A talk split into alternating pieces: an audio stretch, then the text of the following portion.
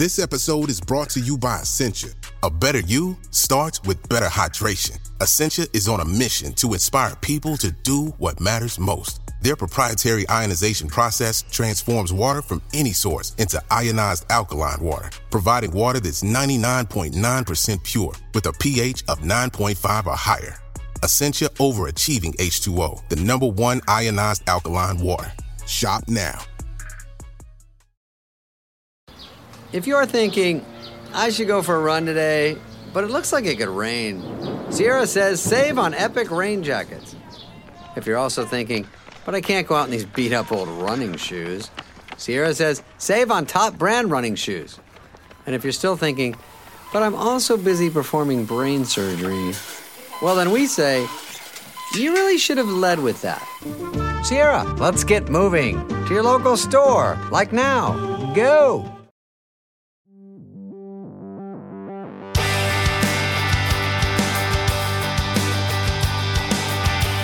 Hello and welcome to Series 5, Episode 11. It's the Christmas special of Jon Richardson and the Futurenauts, and already bombshells from Mr. Mark Stevenson, Ed Gillespie, and I reeling from your loathing of the song A Spaceman Came Travelling by Chris de Burgh. What's that all about? It's Chris de Burgh. What's wrong with Chris de Burgh? Surely we can't end the year like this on this sour note. We're starting it like this. We'll get on by the end. It's a great song, isn't it? Oh, he's not. He's not even going there. I think we used a picture of Chris de Burgh when we did our British Council of Offices gig, and we had a picture of Chris de Burgh saying, "Modern office life is like Chris de Burgh, soulless." Yes. Well, Oh no! Look, I look. It's a season for, of goodwill, isn't it? So, so I, Yeah. I wish Christopher a very happy Christmas, and I, I congratulate him on his success. It's just not my favorite Christmas song. I think it's overplayed, and it, it, yeah, it's a bit overwrought. I think. what is your favourite Christmas song? Both Don't do you. favorites. Favorites are false choices. Don't make Oh, me. Well, what is the ultimate prog Christmas track then? Didn't we? T- didn't we talk about this? We've before? already done this one. It's it's Carol of the Bells. Everybody knows that. It's Carol of the Bells, right? Yeah. All right, Ed. What my ultimate Christmas song? Yeah. It's not a classic. I'm going to go with the one that everyone's trying to get to number one this year. The We Tried, the Louise Harris song, which is the one that is written by the XR Just Stop Oil activist. And it's there. It's right there up in the charts at the moment. I think it's number one on iTunes.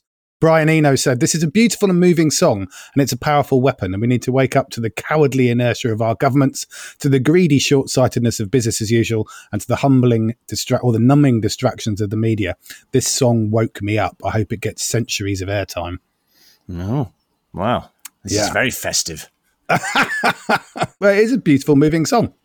Yeah, well, I've not heard it. I tell you what is beautiful and moving. If we're doing a review of the year, is uh, I cannot stop listening to the new Peter Gabriel album, which I think I- think he must have written it especially for me and what I'm feeling at the moment. It's I can't I literally can't stop listening to it.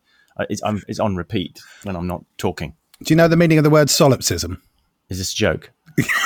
Well, you know, you say when you say it feels like he's written it just for me, Yeah. which means like solipsism is the belief that you are the only thing that exists, and so therefore it must be all about you. No, I, I don't. I don't literally mean that. Obviously, I don't think Peter Gabriel, in, you know, releasing his first album in 15 years, whatever, thought, you know what, I'm going to do. I'm going to find a podcast. I'm going to listen to all the episodes and then try and distill just one of the presenters' uh, inner turmoils into a set of, of beautiful songs. Is it I.O.? Yes, it's absolutely. It's one of the greatest things he's ever done. That's his 10th studio album, isn't it? Yes, Came yes. out on the 1st of December. yeah, yeah, that one. Yeah. Yeah. I'm, I'm, I'm trying to get back in at Six Music. Oh, are you? Yeah, I want my old job back. Okay. Yeah. Why is that? Yeah, didn't didn't he record it um, basically from April 1995 to December 2022? Yes, Yeah. It's art rock and art pop, isn't it? From memory, it's about 68 minutes and 9 seconds, isn't it, on the bright side mix? That's that's absolutely right. And when I was chatting to Peter recently, he said that he did indeed write it all about Jon Richardson. What's your favourite track? Is it Four Kinds of Horses or We're Gonna Fuck Shit Up? I don't. that's not on there. Oh, no, it's not on there. Sorry. I misread It's that. like hang on. Love Can Heal. Yeah, that- That's it. Uh, uh, my favourite track at the moment, and as I say, I don't do favourites, is "Playing for Time," which is a beautiful sort of Oh yeah, came out on the seventh of March. yeah, it's a beautiful meditation on what it is to be alive for only a short period, especially as you get older, as I am. Yeah, I think Peter himself said it's more of a personal song about how you can assemble memories and whether we're prisoners of time or whether time is something that can actually free us. And I think it's good to push yourself towards more bold and interesting experiences. Look, is this your Christmas present to me? Like, well, you're going to turn this into a prog rock discussion show? Because if it is, I'm there. Like, we can we can go for the next hour. Well, I upset you with the Chris de Burgh references. Listeners will be pleased to know I do have some celebrity questions standing by. So if it all gets a bit uh, the world and the future, eh? I'm going to quiz you two on whether you do actually understand the world you live in. Have you kept up? You know, because what is the world really? It's about people, isn't it? And, and relationships. So I think for the two of you to do your jobs properly, you need to understand the full range of human experience that is possible. And therefore, I will be asking you about Kanye's new relationship today. do you even know who Kanye's with at the moment? What, you mean his new relationship today? No, since he divorced Kim. Right, yeah. Yeah. Yeah. Not from Mel and Kim. Yeah. I don't know how far back you go in your celebrity knowledge, but it's not Kim Wilde. Not Kim Basinger. This is his um, uh, flirtation with uh, Bianca Censori. Oh, yeah. Yeah, it is. Well done. Well, he managed to Google that while talking. Uh, He, did just- you? he All right. was literally playing for time. You Gabrieled me. you sly old dog. Hey, it's almost as if there's this thing called the internet in the background I know. that I, we sometimes use for research. I'm going to have to put you on the spot for quicker answers, and I'll be You listening are. out for keyboard typing like Ken Bruce on Popmaster. All right. Is anyone have joining me in a drink since it's Christmas? I've got coffee. I put a tiny bit of cognac in my coffee just to be with you in spirit, Jon. Thank you very much. I have a little glass of vermouth on the side, my nan's favourite drink, one of my own. So uh, let's get Christmassy. What brand of vermouth is it out of interest? This one is called uh, Vermont. Uh, I'm sure it sounds better in German? the language in which it was intended. But isn't that just vermouth in another language? Yeah, I'm sure it is. Yeah, it's, Yeah. Uh, but it says on the bottle Vermont, Right. so that's what I call it. Vermont. I'm having a glass of Vermont. Okay. Lustau Vermont. That's what I'm having. right. You're having a glass of vermouth like a hermit, but you deserve I'm it. a Vermont hermit, yeah. and I haven't earned it because it's 10:15 in the morning. Hey, I do the poetry around here. No, you don't. So we have questions from our listeners for the two of you. So I'll, I'll ask you a proper question from a listener about stuff, yeah. And then I'll ask you a celebrity question, and maybe there'll be a prize for whoever gets the most celebrity questions right. Okay. Maybe there won't. Surely there should be a prize for the person who gets the most celebrity questions wrong. Mm, no, I don't think so. That's easy to do.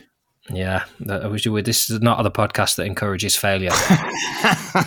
so let's not pull at that thread. Justine says, "Hello all. Hello.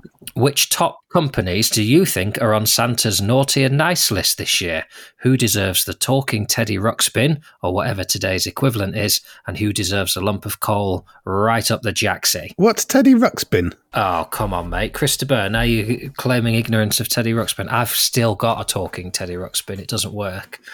But it was a Teddy Ruxpin was a character who lived, I think, with a caterpillar called Grubby or Really? something like that. Yeah, and he would go on adventures in a hot air balloon with a wizard, and then they released a talking Teddy Ruxpin, which was a Teddy Ruxpin that you could put cassettes in the back of, and it would play the storybook out of a little um, speaker, and his mouth and eyes would move as if he was telling you the story himself. That sounds terrifying. It sounds. Are you, are you sure you've not been eating blue cheese? it is one of those sort of early model. I I mean, I thought it was the coolest thing I'd ever seen, and was convinced as a child that Teddy Ruxpin was talking to me and telling me stories. If I showed my daughter it now, she wouldn't sleep for a year. such such have been the advancements. Do you remember this, Mark? No, it, it, it, it fell in between. So it's this is kind of Ah. a mid 80s toy. So we were a little too old to have been interested in it. We were probably because we were te- sort of early teenagers. You were out down the roller disco by then. Yeah. Whereas Jon would have been sort of, you know, six or seven, I guess. And that therefore would have been like, you know, a cool thing then. I got, I like the idea of thinking about a little Jon Richardson talking to his teddy. That's a rather sweet. 1987, The Talking Teddy Ruxpin. Where, where were you both in 1987? Yeah, that makes me 15. So it must be marked Yeah. by about the same. So Masturbating furiously in his bedroom. Nah, probably dressed as a goth, drinking cider in Chapelfield Gardens in Norwich and experimenting with Sobranie cigarettes. I would have been in my bedroom composing prog rock. Really? At 15? Yeah, yeah. I just discovered simultaneously Pink Floyd and the Stranglers at the same time, and was trying to mix the two into a, into a wicked alchemy. I tell you what, you can't get a better. Pink Stranglers. Yeah, can't get a better euphemism for masturbation than the pink strangler. Uh, what was the first track you ever wrote? It's, uh, it's still going on. I remember actually one of the first tracks I ever wrote for public performance was was for the school music competition. So every year we had a competition at school or houses competed, and they always asked me to compete in the music competition. I always said no because I didn't want to get involved in that shabby nonsense. And in my last year, I think when I was seventeen, I thought, all right, I'll write you a song then. And I performed it in front of a load of everybody, and of course won. But it was a song called "Becoming Duller," which was about the horrors of middle age, which I sang as a very arrogant seventeen-year-old in front of a bunch of mi- middle-aged uh, parents, basically lambasting their, their the abandonment of their dreams and their their capitulation with the horrific status quo. And they still gave me the prize. So there you go. no, not far off what you've gone on to do for a living. Exactly. No, no. I was just thinking about it. It's kind of like, yeah, actually, it's probably the clues were there, weren't they? Yeah, absolutely. What would be the updated version be like becoming deader? Yes. Written from your, the arrogance of your middle age perspective. Yeah. Okay. I very much like the phrase "the first song I wrote for public performance." there's a, there's a back catalogue you want to delve into. What was Mark writing just for his own amusement up in his bedroom? Well, I wrote a song last night. Actually, I wrote a Christmas song. Did you? Yeah. What's it called? Uh, I think it's called "Sometime in December," but I'm not sure. Okay. Do you want to hear the lyrics? Yeah. Yeah. Yeah. Oh, it's no, I think it's called "Deep in December." Ooh. December's not Kanye West's new girlfriend. is she? I'm not going to do it now. Fuck you. Oh, come on. That was a very warm reception we were giving you there. Was it? Have you written it for public performance or not? Well, I, let's let's see, shall we? It's uh, oh, these are the words that I wrote last night after a few glasses of wine. There was a moment there in the dark, a flicker of love, an echo of the heart. Deep in December, snow starts to fall. The cold cleans our whistles and asks of us all. Here's the chorus: Could we listen a little deeper? Could we love without so much need? Could we forgive without crossing our fingers and just be? There is a moment just once a year when we believe that we imagine we're above fear. Deep in December, love starts to rise. The cold comes a calling and it opens our eyes to seeing each other just for a day. Could we love more fully without having to say, Will you love me if I love you? And just be. Wow. Oh, lovely. That's better than the lady in red. Well, I should fucking hope so. It's um, it's Coldplay esque, and there's no higher compliment than that. oh, you fucking bastards. So to Justine's question. Oh, yeah, what, was- what was the Justine's question? Yeah. the naughty and nice list for companies of 2023. Uh, naughty. Uh, it's got to be like the toxic Muskosphere. Like, I don't know what's happened to Elon Musk, but he seems to have Mm. completely lost the plot, doesn't he? Like, you know, X has just become that horrible place you never want to go to ever again, full of nasty people saying incredibly offensive things. And now it's all sort of leaking out into his other businesses as well. You know, Tesla. And uh, I just, yeah, I despair of the man. I think it still has to be BP for me because for, for their continuing disingenuous approach to climate change, the monster profits they've made, and actually, you know, those profits depend upon a system of energy production that is open to shocks and fluctuations in price. Uh, that actually, when they go the right way, make them so enormously rich that they can weather all the other storms, and basically, it keeps the world that whole business model, not only is it bad for the planet, it's bad for everything because it actually makes it very difficult to invest in our future. Hmm. And so their business model is essentially based around an uninvestable future because of fluctuating energy prices. And, you know, they don't want a happy new year. They just want a complicated new year because whenever it's complicated with energy prices, they can fucking clean up. And I hate them. And they try to greenwash their way out of it and fuck the fucking lot of them. Yeah. Uh, do you know what? I had a really horrible thought as well after speaking to John Elkington the other week when he was saying that we're probably going to have to find some way to compensate or pay off these bastards, not least the sort of state owned fossil fuel enterprises, but probably the commercial ones too. I wondered whether there's actually a kind of an even darker, more sinister motive that they, they're trying to like bolster themselves up as much as possible to maximize the value of that payout.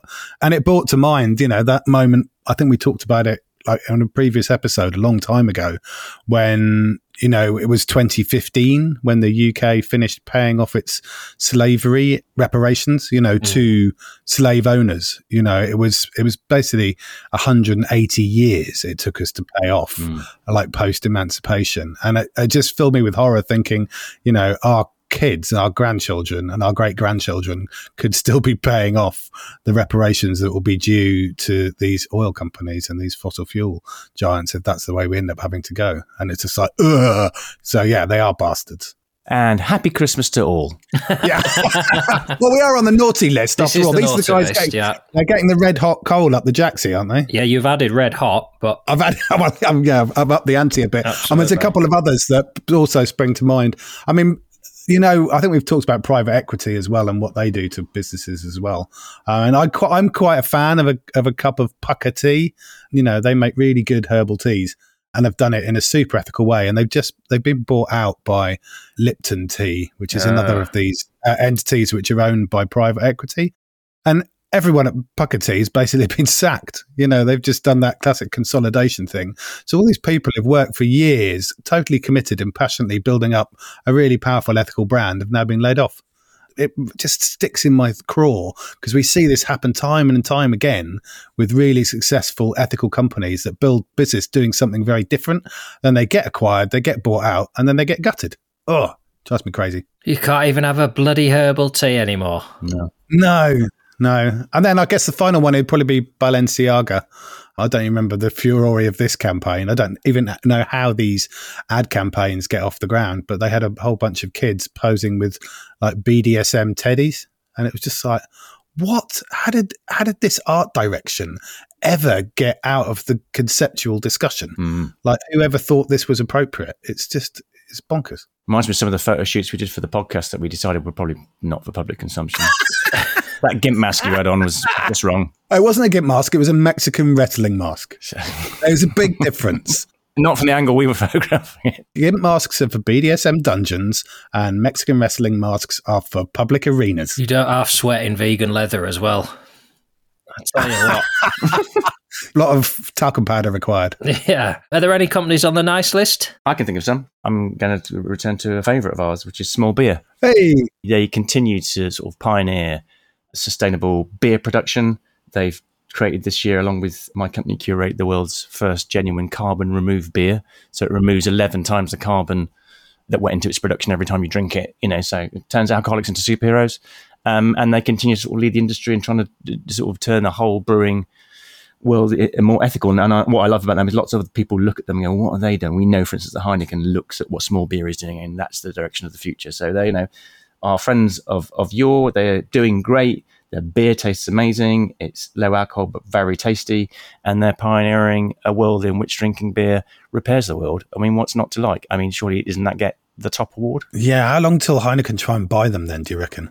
Mm, well, I don't know. And you're going to ruin it now, aren't you? You're going to just do a thing, or I've said something nice, and now you're going to bring us down. well, as no, long as I'm not- Lipton don't buy them, at least if Heineken buy them, they'll stay booze. If they get bought out by Lipton, it'll all become tea. Bad tea. Yeah. And there is something here. I I think there's something about, you know, the ones on the nice list.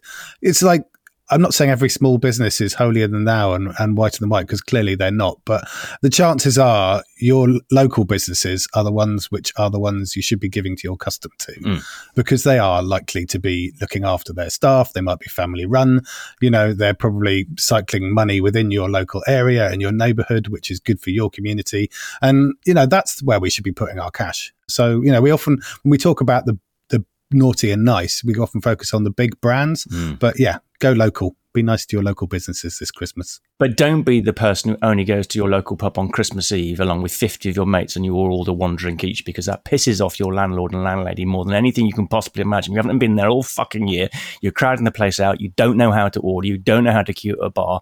You don't know what the drinks are. And basically, you've turned what should be one of the best nights of the year in a pub into one of the worst for them. So just think about it before you, person who's never been in the pub, thinks that you have an entitlement to go into the local pub and ruin it for everybody else with your stupid Christmas drink. that, re- that reminds me of the old Not the Nine O'Clock News sketch with Rowan Atkinson playing the vicar on Songs of Praise in the village church, where Songs of Praise comes to film, obviously, an addition in the church. And he goes, he goes, So nice to see so many people here this week. You know, it wasn't quite the same thing last Sunday, was it? Harvest Sunday, when the congregation consisted of myself, the organist, Mr. Posner, and a tin of spaghetti. He goes, Where were you bastards then? So, Justine, I hope that answers your question. Uh, it's time for the first fingers on buzzers celebrity quiz round, Okay. and you're on your honour not to Google. hmm uh, trusting you implicitly. What was noteworthy about the new release from Robert De Niro and Al Pacino this year? uh, oh, the fact that they played each other in different periods of their life. No, it's not what I'm thinking of. That's that's too factual for this quiz. Any guess from Mark? Is it? No. Uh, uh, okay, uh, hang on, hang on. Uh, are they both the same age? Oh, they're not. They're 83 and 79, respectively. But I tricked you. Is it? Is it? This is the the, the joint oldest leading men ensemble in ever in in is Oh. in, in in cinema history. Joint oldest leading ball sacks. I tricked you because the new release wasn't a film. The new releases were babies. Wow. They both had babies this year. Al Pacino at 83 with his 29 year old girlfriend, and Robert De Niro at a sprightly 79, meaning the age gap between his children is youngest seven months, oldest 52. Wow. There we go. What do you think of that? Are you up for that? Fancy uh, still having kids at 83? I find it very weird. I find it very Yes. weird. You're not going to be around that long, are you? It's No. something something very, I don't know, solipsistic about that. I feel absolutely knackered a lot of the time, and I've you know I have a seven year old and a four year old, and I'm 52. The idea that you know you, but of course they're so Yeah, but you haven't got a retinue of people. That's the thing. So they're not. It's not, not really. It's not really parenting, is it? Because somebody else will look after that child, and somebody else will get up in the middle of the night. Yes, which is a dereliction of your duty as a father. Indeed. So, so far be it from me to ruin Christmas again, but fuck Al Pacino and Robert De Niro, you arrogant bastards. Somebody has. I think stop fucking them is yes. the key. And Mick- Mick Jagger's had another one recently as well. I think it's just it's, it's ridiculous. Not so much deep in December as deep in nine months earlier.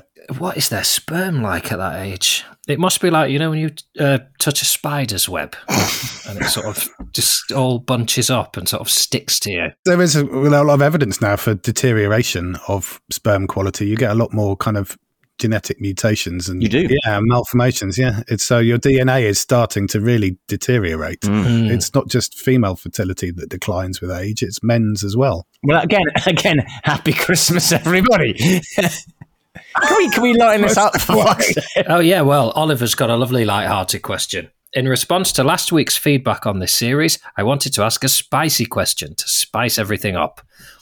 What do you three think of Keir Starmer's Labour Party? I think they're fucking shite. Kindest regards, Oliver. That's nice, isn't it? Happy Christmas to you, Oliver. Yeah. This this podcast doesn't really lend itself to a Christmas special, does it? That's what we're learning. well, Jon, I think you should go first because I remember very famously you were on Have I Got News for You the day after uh, Jeremy Corbyn uh, lost to David Cameron, I think. I was. and uh, you said something, commented on that, and you got absolutely pilloried by absolutely everybody. I did. I was trending on Twitter. Yes, you know, so uh, everybody on the right hated you, everybody on the left hated you, and you were like, "Oh fucking hell." Yes. So you want that to happen again? I want that to happen again because like, you've got you've got previous on this. Well, I'll tell you what. I would say that an imperfect system can never lead to perfect parties because the system is broken. So if you only have two choices, you can't really have parties that express their full views.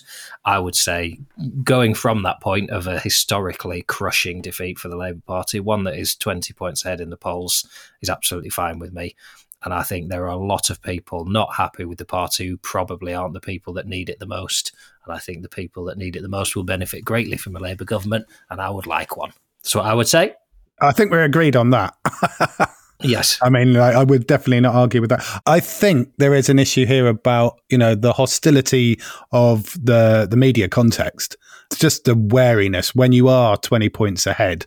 You've got everything to lose. So, whilst we might not like it, and I personally am disappointed by the kind of courage and bravery so far uh, of being much more outspoken about being much more direct about being much more visionary and ambitious. I can see the sort of, you know, nine dimensional chess that's going on of like saying, get power and then, you know, you can be bold and ambitious. But I feel the frustration right now. I think that the, the, there's two questions here, which is what do you think of the, the party and what do you think of Starmer? And the party system, as we've talked about a lot, is completely broken, and we should have a much more representative citizenship democracy. And go back into the uh, into the back catalogue and go and see our chat with Jon Alexander if you want to see what we really think about democracy and how it should function.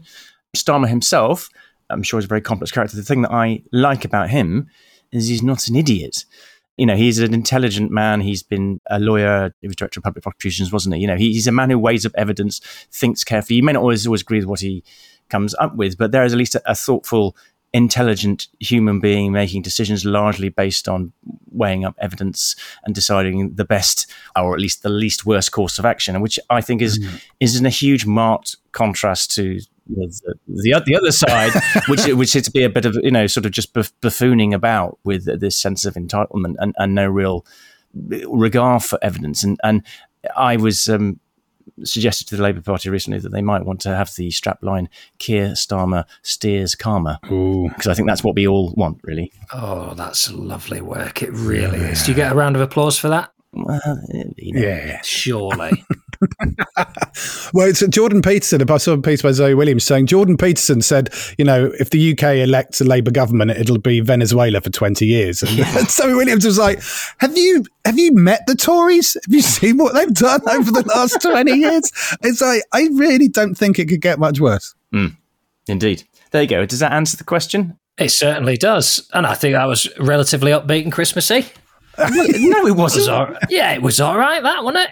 Yeah. Compared right. to the last stuff. All right. I'd say we're on an upward trajectory. All right, Let's get on. back into the celebrity quiz. All right. And you'll be pleased to know it's the Taylor Swift round. Oh, God. Oh, God. A little Swifty. so you'll know, obviously, I'm preaching to the choir here. You guys will know she's currently dating NFL star Travis Kelce. Yes. But earlier this year, she was dating somebody else from a British band. Can you tell me who she was seen with earlier this year? Oh, uh, Taylor Swift with a British band. was it, band. I, have I've got a. Was it? Oh, oh, oh! He's got it. He thinks he's got it. I think. I think it's Matt Healy from the 1975. That's exactly who it is? Yes. Was that Google assisted? No, I'll tell you why. Because the Carbon Removers Company is doing the world's first carbon remove gigs at the O2 this year with the 1975. So we're doing the world's, so we're doing four nights where we remove all the carbon from the entire show, and they're going to be a world first. And the 1975 of the band is going to front that for us. So, so I, I, I have had cause this year to to be reading around um, that band, and uh, there it came back to me just there.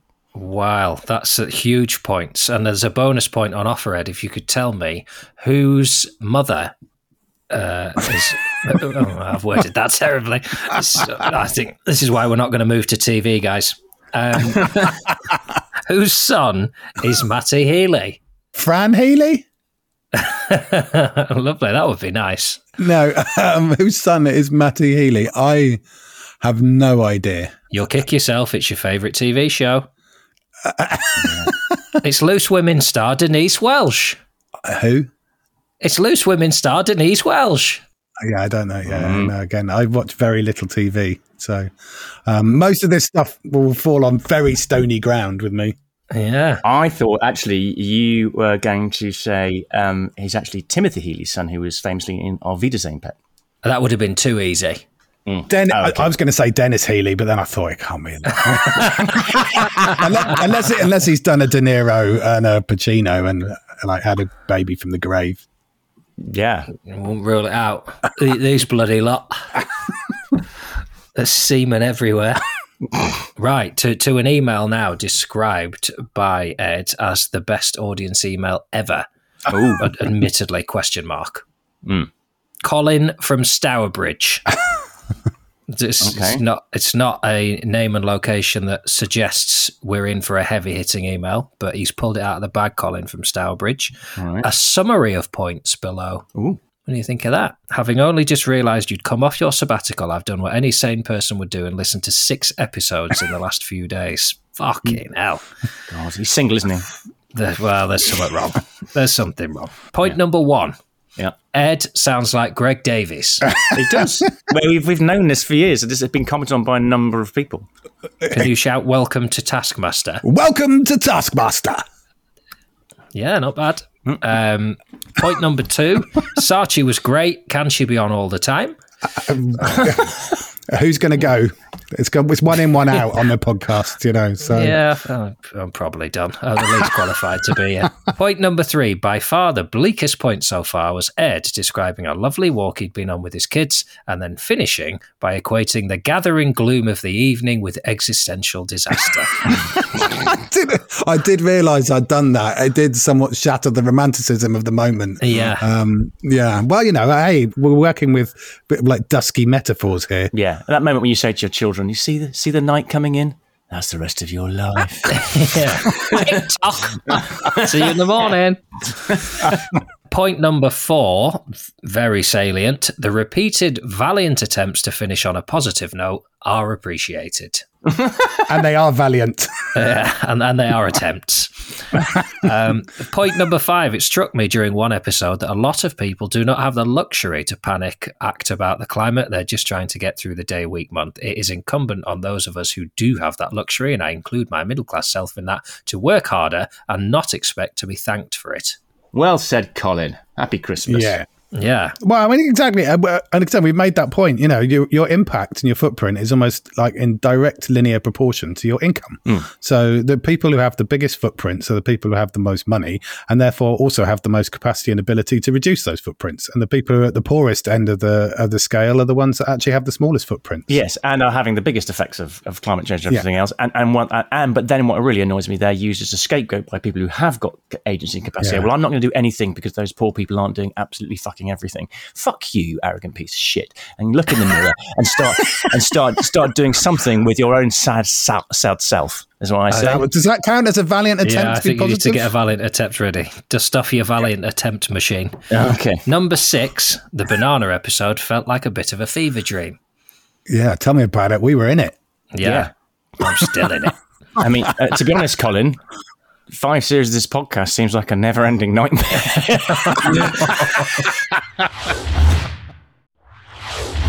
In answer to Jon's request for couples who have climate conflict, here's mine. My wife's 40th is coming up. She wants to go to Edinburgh for a long weekend. We live in Birmingham. Flights are £10 each and take three hours, including check in. The train is £150 and takes five hours. I want to do the train. She wants to do the plane. I feel like a nutter as it literally makes no sense other than ecological terms. I shall let you know who wins the standoff.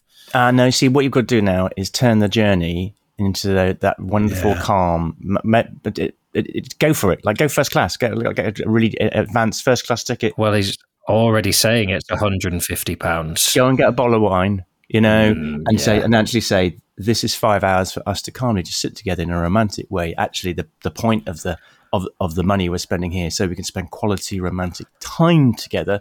It's not, you know, Mm. uh, on our way and, uh, and and use the journey as a way to ease ourselves into this incredibly romantic time in uh, in in Edinburgh. So so you I mean, there are marriages in which that would be a threat. Here's the bonus it's 15 times more expensive, and you have to talk to me for five hours. happy Christmas, everyone. But I would agree. I would make the train part of the, you know, little gifts. Um, you could you could arrange people to appear at the window at certain stations. you know, sell it as a sell it as one of those sort of theatrical experiences. Yeah, turn it into a Richard Curtis film. Yeah. So poor, Col- poor Or you just say, I mean, it's the it's the sentence Colin says. This is the one where you find yourself bashing head against the wall when he says, "I feel like a nutter," as it makes literally no sense other than in ecological terms. But I mean, that's got to be number one by quite a long way, though, hasn't it? Isn't that the point? That's the bit that's got to make sense. That's why we have to build an ecological civilization, people. yeah. But I'll tell you what, no one else is doing it, so I feel for Colin because if Colin's wife has arranged to meet her friends in Edinburgh, every fucking one of them will be flying up there. Well, yeah, I've d- so, I've done that. you I've been in a stag weekend in Barcelona where everyone flew except for me, who went by train. Although I had an interesting, I have gigs in Belfast and Derry next year on my tour, and was planning to get the ferry to Derry. I don't know if you know the Derry ferry, The Derry Ferry, no. the Derry ferry, um, and I looked into it. And you can tell me if I'm wrong, but what I read is that because of the size of the car ferry and the journey to the ferry, I don't think the carbon is any different. Ooh, I don't know. I've not looked into that. Ed, you would know more about this because you, you does it because you famously went around the world without flying, and now what I'm Yeah. thinking is that possibly your carbon footprint on those big ships was was much bigger than if you'd flown, and you're an ecological criminal. Well, no, that's not true. I mean, well, the thing is, cargo ships slightly different because the only, the only way you can calculate that is by weight. So, you know, when you're on a, a ship which weighs tens of thousands of tons, you know, the relative carbon footprint of your additional weight on that ship is very, very tiny indeed. I can see Jon's point on a car ferry because uh, obviously the the relative proportion of cargo to ship is is smaller.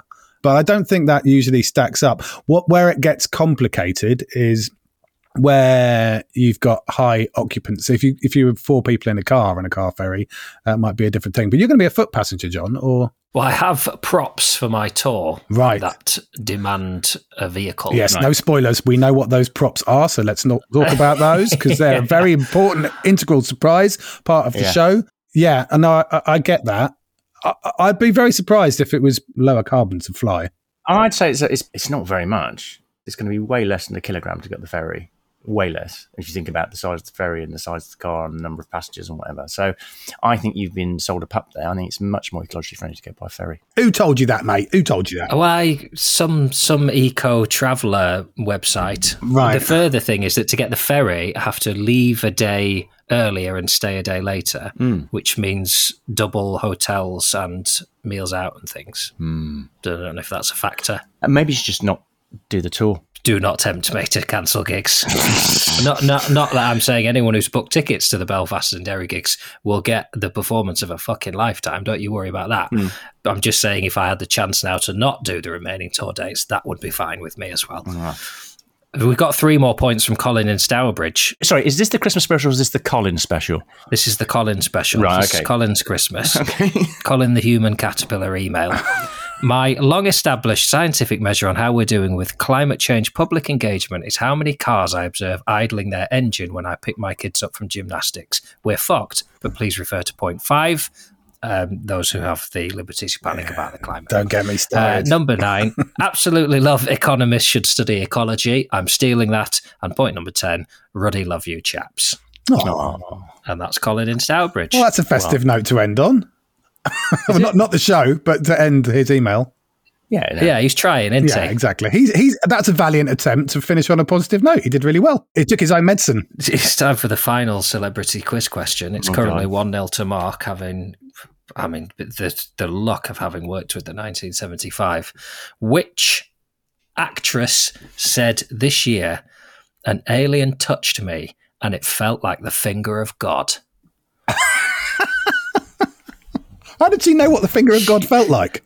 Has she, has she been touched by that That's before? That's true. She's been fingered by God first. Did she go, "Oh, I recognise that"? I know this. I know you're this. good on celebrity I culture. know this. Mark has also been touched by the finger of God, so that's why he empathises. yeah. I know this because um, I because Don't yeah, tell me I you had- drew down their carbon. That's why the aliens were visiting. Yeah, exactly. I, I know this because I have a uh, I have a lockdown sort of drinking club that still persists, you know, on Zoom, which is kind of basically uh, uh, space scientists, prog rock musicians, and rock journalists, and it's a very, very geeky sort of bunch of people that, and we talk about all sorts of nonsense, including you know stuff, like, yeah, and science fiction is in there quite a lot. So, so I think this may have come up in one of our chats, and I think it's ah, it it's it's Oh. either it's either Reese Witherspoon or Goldie Hawn. It is either Reese Witherspoon or Goldie Hawn. Goldie Hawn. Well, that means by default, I'm going to let Ed have Reese Witherspoon. yeah, I was about to, I was going to say, yeah, I was going to say Reese Witherspoon. Were you? Was that your first thought anyway? yeah, yeah, th- that, that was my first thought. Well, I can reveal that the answer is, and winning the quiz 2 0, it's Mark Yes! Anderson. It was Goldie Hawn. Who was, This uh, is a quiz I'm delighted to lose. yeah, absolutely. Well, by, by Mark's rules, you've won because the loser wins. Um, so I don't know if Mark's Every changed his. loser wins. Have you changed your idea now that whoever gets the lead question should win? Uh, nope, nope, Um, nope, nope. That's fine. I'm very happy. Uh, that's just, I think this is the first celebrity quiz I've ever been involved with, and therefore, You I, smashed it as well, I have to say. yeah, there you go. She revealed on Apple's Time to Walk that when she was in her 20s, she called out to any aliens listening, saying she knows we're not alone and I would just like to meet you one day. A mere four months later, she was settling down for a nap. Always happens when people are just either falling asleep or waking up, doesn't it? Having just taken a whole bunch of ketamine, Yeah. she was settling for a nap in a friend's car and heard a high frequency in her ear and then claimed she saw three triangular shaped heads, silver in colour, with tiny little noses, no ears, and a slash for a mouth. The aliens were pointing at me, discussing me like I was a subject. She said she was unable to move, but that the aliens touched me and it felt like the finger of God. It was a benevolent, loving feeling. It was powerful and it was filled with light. And that is a fact. Those are facts from Goldie Hawn. well, That she had whilst half asleep. Yes. Well, congratulations, Mark. mm, well, thank you. Well done. I think the prize is the chance to limit the damage to your career that will come as a result of knowing so much about Kanye West and Taylor Swift and Goldie Hawn's alien fingerings. You know, when we said Christmas special, Goldie Hawn's alien fingerings was not something I thought would lend itself to the Noel. No, but unfortunately, Graham Norton doesn't want to do this podcast with you, and I do. So you have to deal with the tone that you are brought. Mm, It's probably better than the Christmas leeches. right. What's a Christmas leech? Feel that video I sent you of the the forgotten animals of Christmas. It's very weird. With- it's very weird. Oh, Christmas leech. Oh, Christmas leech. Yeah, it's, it's basically uh, like alternative carols with different Christmas animals like crocodiles and snakes and leeches and snails. It's very funny. Mark found it deeply disturbing. I find everything you do deeply disturbing. Looking forward to the new Christmas traditions we're going to forge together this year, compadre. Oh my, yes, of course. Oh yes. So let, let's let's end by describing in full. We're about to wrap up the business of Jon Richardson and the Futurenauts for the year, but the social element continues. Talk to me. Listeners will be fascinated to know what's Christmas dinner going to look like. What is the Christmas day going to be? Uh, the routine.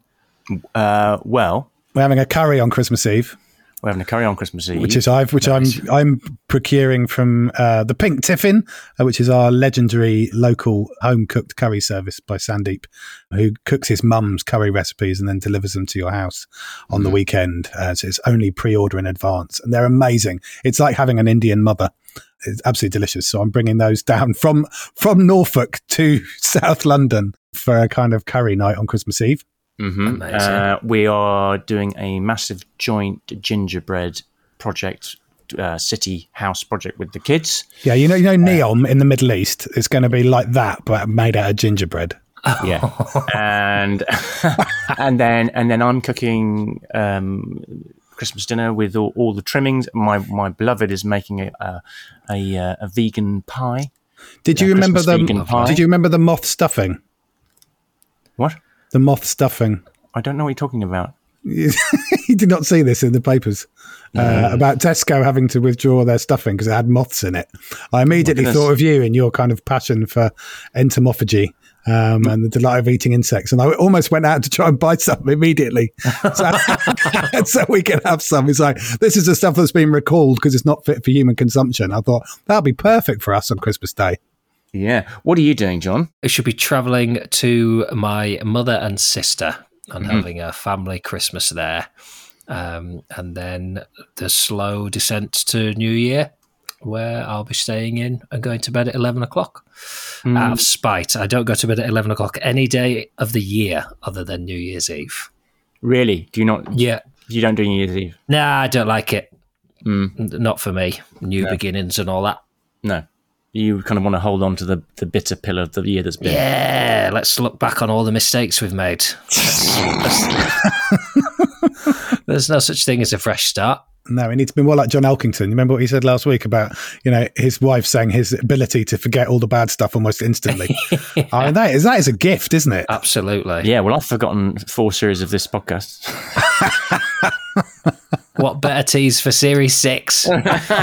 so we're back in the new year. We are. We've got, we've got to think about a live show. Somebody from Peterborough said, you know, last week we were talking about where we might do the Yeah. with the show. Where we, well, the, the person who runs People Planet Pint in Peterborough, Peterborough has offered has offered their venue. said perhaps you could possibly do a People Planet Plight in Peterborough with you guys, with you Pratt. Not Pete from People Planet Pint Peterborough. Yeah, Pete from People Planet Plight in Peterborough, and he said possibly. Yeah. Oh, well, if there's a chance to have a pint with Pete from People Planet Pint Peterborough, then I think we should absolutely accept. I don't. I don't think it was Pete. Post haste. I think it was a. It was a. It was a lady. Petra? Her name is not Pete. Her name is Kaylee. Kaylee, is it too late to say we're ready? Welcome to Planet People Pint for you. So there we go. That concludes the Christmas special. And a Do warning, you really, to remember listeners. dancing in stilettos in the snow? That's quite a Christmassy lyric, isn't it? It's beautiful. It's one of my favourite songs. Yeah, is Um, it? But yeah, I love yeah, I love a bit of Marillion. I just keep it quiet on this podcast for for reasons which I think have just become very apparent. Oh well, we, Um, we should have a. We, should, we could do a Marillion special. yeah, we could. The future. of Sadly, I no longer consume fish. Um, I was into Marillion before I became vegan. I feel it would be hypocritical, Hey, but he's not in the band anymore. but he was at that point. Yes, but you can be in, if you if if your objection is that one of the m- members is named after a foodstuff that you don't like, then uh, unless you've taken to eating Steve Hogarth, then you should be fine. Marillion now fish free.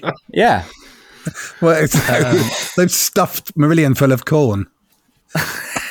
It's been a wonderful year, has it? no, no, it's been No? really, really fucking No, tough. no. Remember Yeah. Colin. a valiant. Remember attempt. Colin. Think of Colin. I tell you what, though, he, he's right. Though I have had, I think, one of the toughest years of my life, like by a, by a country mile. Really, really, really hard, and a lot of people around me have as well. But it does seem that it's coming actually to a, a quite a nice end. A lot of things have have resolved themselves, and it does feel very optimistic going into the future. So, so, so, yes, I am doing a Colin, but God, oh God I, I, I don't know how it's me and quite a few people I know survived this year. So it's been pretty, pretty, tra- pretty traumatic. But yes, now, you know, Christmas, I'm looking forward to it. And this is pretty much, la- I've got one more meeting this afternoon and then I'm off. Amazing. But I've also created a special Christmas mystery for the kids that I've got to finish off, which is all the clues around the house. So I'm going to do all that. Wow, is that for all of the kids? No, no, it's just for Emmett and Harris. It's very specially for them. that I'm doing it before you get here. What I have for you is I'm going to hide small bottles of gin with little bits of poetry around the house, and you have to go and find them, drink them, and construct a poem. I like your style. I like your style. You find out how well that goes by whether Ed is uh, still in A and E when we uh, record our New Year's show at the end of the year In Peterborough. in Peterborough. Absolutely, with I'm not going to say the name of that lady in case you kick off again. Kaylee! Thank you for listening. Um, keep in touch. Our email address is hello at jonandthefuturenauts.com. What's our Twitter handle, Ed? At J and the F. and if you want to find like minded people in the real world, why not type in People Planet Pint, our official partner for J and the F listeners to get together in pubs, save the planet, and drink beer. the listener emails are lovely, aren't they? It keeps us going on the podcast. So thank you for everyone who's interacted with the show on social media or by email this year. Thank you to our producer Emma for all her work making it sound better than it did in the time it was recorded. And thank you to you, Mark and Ed, for everything you do and everything you are. Oh, God bless us, everyone. thank you, Jon.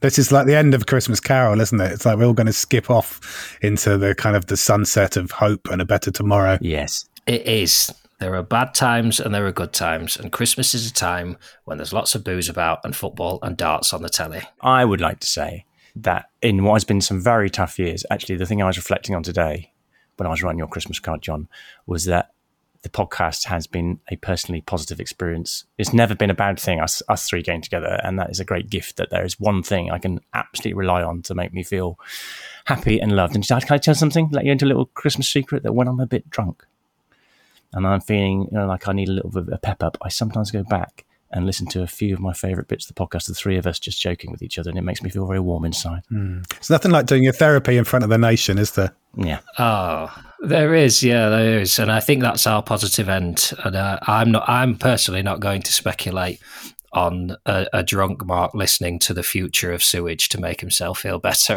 what that might mean. God bless us, everyone. Have a good Christmas. Happy Christmas! Bye.